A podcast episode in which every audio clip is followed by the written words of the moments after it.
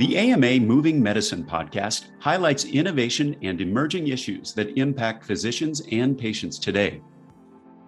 Hello, this is the American Medical Association's Moving Medicine video and podcast. Today, we're joined by Steve Nelson, Chief Executive Officer of Duly Health and Care in Downers Grove, Illinois, about how he's making the health and well being of physicians a top priority and reimagining healthcare. I'm Todd Unger, AMA's Chief Experience Officer in Chicago. Steve, thanks so much for joining us. Your organization's gone through a lot of changes over the last year, including a new name.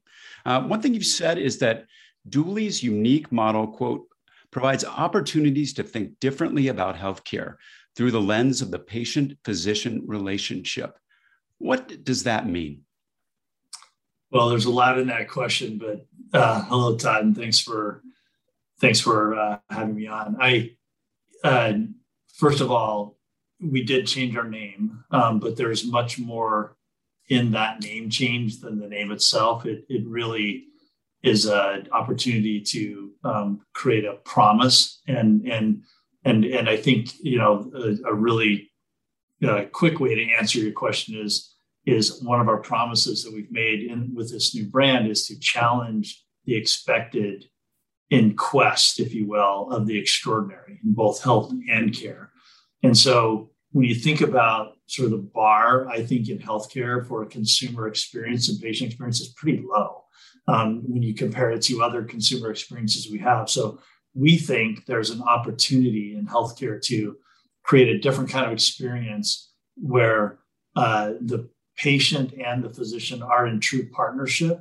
And it feels much more like a consumer experience that you would have in other industries where we know a lot about you. We don't, we're not redundant in our questions to you. You don't walk into a waiting room and sit there for way too long you know you don't actually have to leave your home if you don't need to.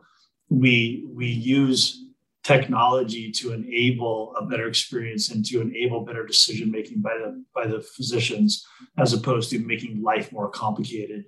You know these are all things that we're working on. And again good news bad news the bar is low so we have an opportunity to to raise it and and and do some things that mm. will hopefully disrupt the system in a very positive way well, I want to find out more about that. In addition to being, you know, very patient focused, I think is what you're saying right now. A big priority for you is making it a great place to work for the 900 physicians uh, on your staff. You've, you've made some changes earlier this year to help create, you know, that kind of environment. How did you approach that, and what kind of stands out? Are those key dimensions of change? Yeah, I think it always has to start with what are we here for and we've made again with our our new our new uh, brand um, and it honestly is building on the legacy prior to Duly Page Medical Group. It's about helping humans flourish. That is our that is our promise. It's worth getting out of bed for. So you kind of start there, and then you go into okay. When I talk to physicians, I say, hey, what makes your you know what what what is complicated about what you do or why why why burnout? What is going on there? And again if we can help remember why are we here we're here to serve the patient first and we all need to be sort of engaged in that together. So first is teamwork better support structure better partnership across the system or across the kind of environment. So building a, a, a an inclusive and a collaborative culture and you know this idea that we're all here to help the patients and to help humans flourish. So that's one better support structure. Two is like i said before technology right now is getting in the way. It's actually not enabling. It's not behind the scenes. It's in front. When you go visit a physician they're on their keyboard. That's not okay with us. Um, so we think there's ways to use technology differently so it enables the physician to do a better job of taking care of the patient you know, a lot of uh, the work that goes on at the AMA is focused on removing those obstacles uh, between physicians and patients that cause burnout, which is a big problem going into the pandemic, but an even bigger one uh, during and, and after. Um, you said that uh, kind of creating this new foundation uh, has been really helpful uh, in the pandemic. Can you explain the connection that you see there? Yeah, I, I think uh, anytime you have an event like this, it's an opportunity to rethink the model. And so, I mean, obviously, things like televisits, you know, became much more popular and much more accessible during pandemic. That's just the beginning. Um, I think the idea of leveraging sort of the new experiences, the new learnings, and the new, in some ways, expectations that that we've gained through the pandemic, and trying to figure out how to to not only just use them and make them better and smoother, but to actually create uh, different uses for them.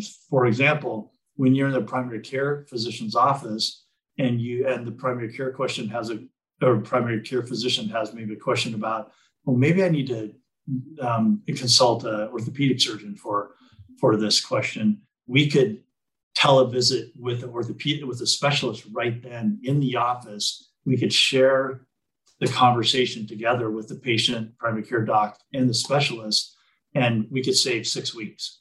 You know, um, so that's an example of how we're using something that came, I would say, to the forefront. You know, during the pandemic, that we're taking to the next step, and I think that's going to be more and more um, useful. And there's going to be more and more examples of that. I think even how you know we think about supporting physicians through the night 24 7 we have a clinical nurse triage group that that now takes um, all the uh, so some of the typical inbounds that they would take during the weekends and nights that contributes to burnout. And now we have a really capable staff that takes those calls figures out the right answer. In a lot of ways is is is a more friendly patient experience because they get their question answered quickly and uh, confidently and if the physician needs to engage then we can we can do that. But a lot of times we find that that they don't need to. So those are the kinds of things that we're sort of using as a technological answer that was kind of discovered and unearthed a bit during the pandemic. You took care of the nation. It's time for the nation to take care of you. The AMA stood by America's physicians and patients during the pandemic, and we're not stopping there. We're fixing prior authorization, leading the charge on Medicare payment reform, supporting telehealth, fighting scope creep, and reducing physician burnout.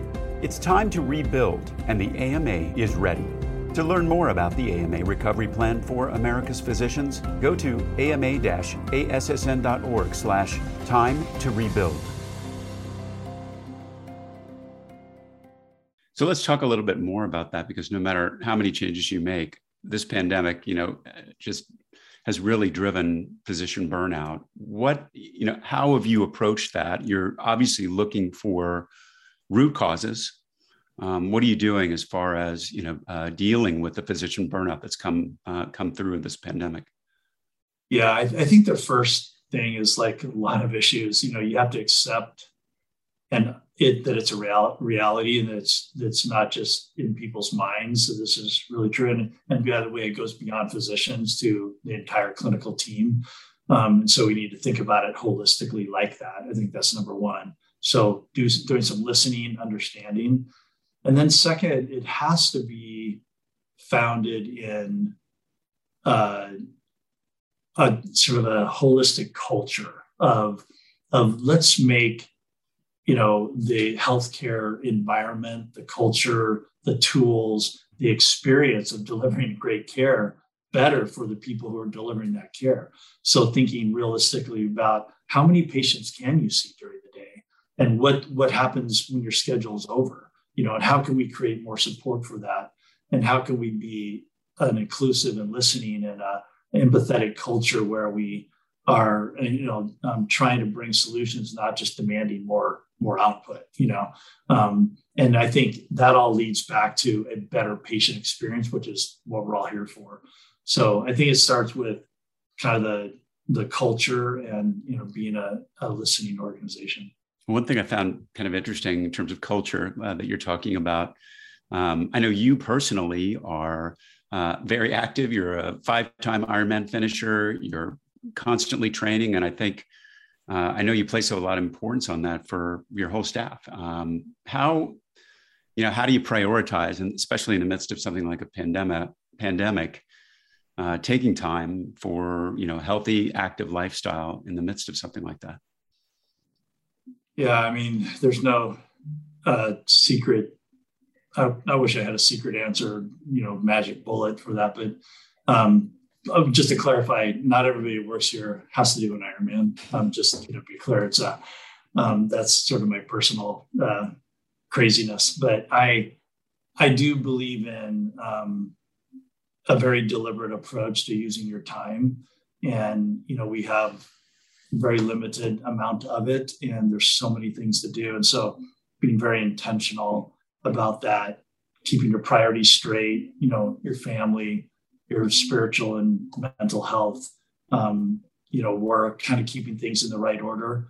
I also have um, i don't know where i got this i don't know how it happened but um, uh, at four o'clock in the morning i'm wide awake and i'm ready to go. Um, and so um, that allows me to get some things done, you know, during the day and and do not only training, but you know, do a little bit of work, do a little bit of reading, do meditation, do some things that help me, um, you know, weather the the storm that usually comes, you know, every day. Um, and then, but but I think really, I talked to a lot of people about this, and and we all agree that your day will come at you, whether you want it or not you have the opportunity to choose how you want to manage that day. And I think choosing that, um, you know, and making deliberate choices important.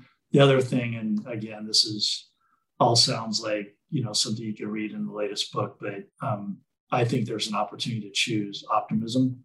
I think it is um, a, a very powerful weapon um, to use. And so, positivity weapon, not toxic positivity, but real sincere positivity that um, I just choose to think that you know we do have we do have you know um, sort of magical things ahead of us. And and right in healthcare what what better place to be optimistic and hopeful than working in mental health care well on that topic i think a good last question is around uh, the idea that you know healthcare in general needs to be reimagined. You know that it's too complicated. What is your kind of big picture vision for the future of healthcare yeah i, I think um, it is a wicked problem. Um, meaning you know that is a term that's an official term. Um, it's too fragmented it's too complicated it's hard to navigate it's too expensive we're behind other countries. I could go on and on. I think part of the vision for for fixing healthcare and and not to be sort of self-serving about Duly Health and Care, but I, I really do think we represent um, part of the solution where it's a coordinated, holistic um, health ecosystem where there's an alignment amongst the physicians and the care team about the patient. We are not here to uh, add economic value to anything except for creating a better outcome for the patient and that means we need to create a great culture that you know there's a bunch of stuff we have to do to make that happen we have to have technology and the tools that you experience in other consumer experiences like i mentioned but i think this idea of we are untethered to hospitals um, we're untethered to a health plan so we can use it in a way we can use that sort of freedom in a way to you know wholly serve the patient. I think the physician patient partnership really is the key to this um, and I think if we can double down on that relationship and make that really, really special, I think we clear a lot of the clutter and the complication out. And then you come over the top with navigation tools and artificial intelligence and all this stuff that's happening in other industries, really using that as decision support and navigation as opposed to complication and billing and coding. You know, that let's get that out of the way and let's take care of the patient. Well, thank you so much, Steve. It's been great to talk to you. I uh, appreciate you joining us and sharing your perspective. Uh, that's it for today's Moving Medicine video and podcast episode. We'll be back soon with another segment. Be sure to click subscribe on AMA's YouTube channel, Apple, Spotify, or wherever you listen to your podcasts. Find all our videos and podcasts at ama-assn.org slash podcasts. Thanks again for joining us. Please take care. This has been Moving Medicine a podcast by the American Medical Association. Subscribe to other great AMA podcasts available wherever you listen to yours, or visit ama-assn.org slash podcasts. Thank you for listening.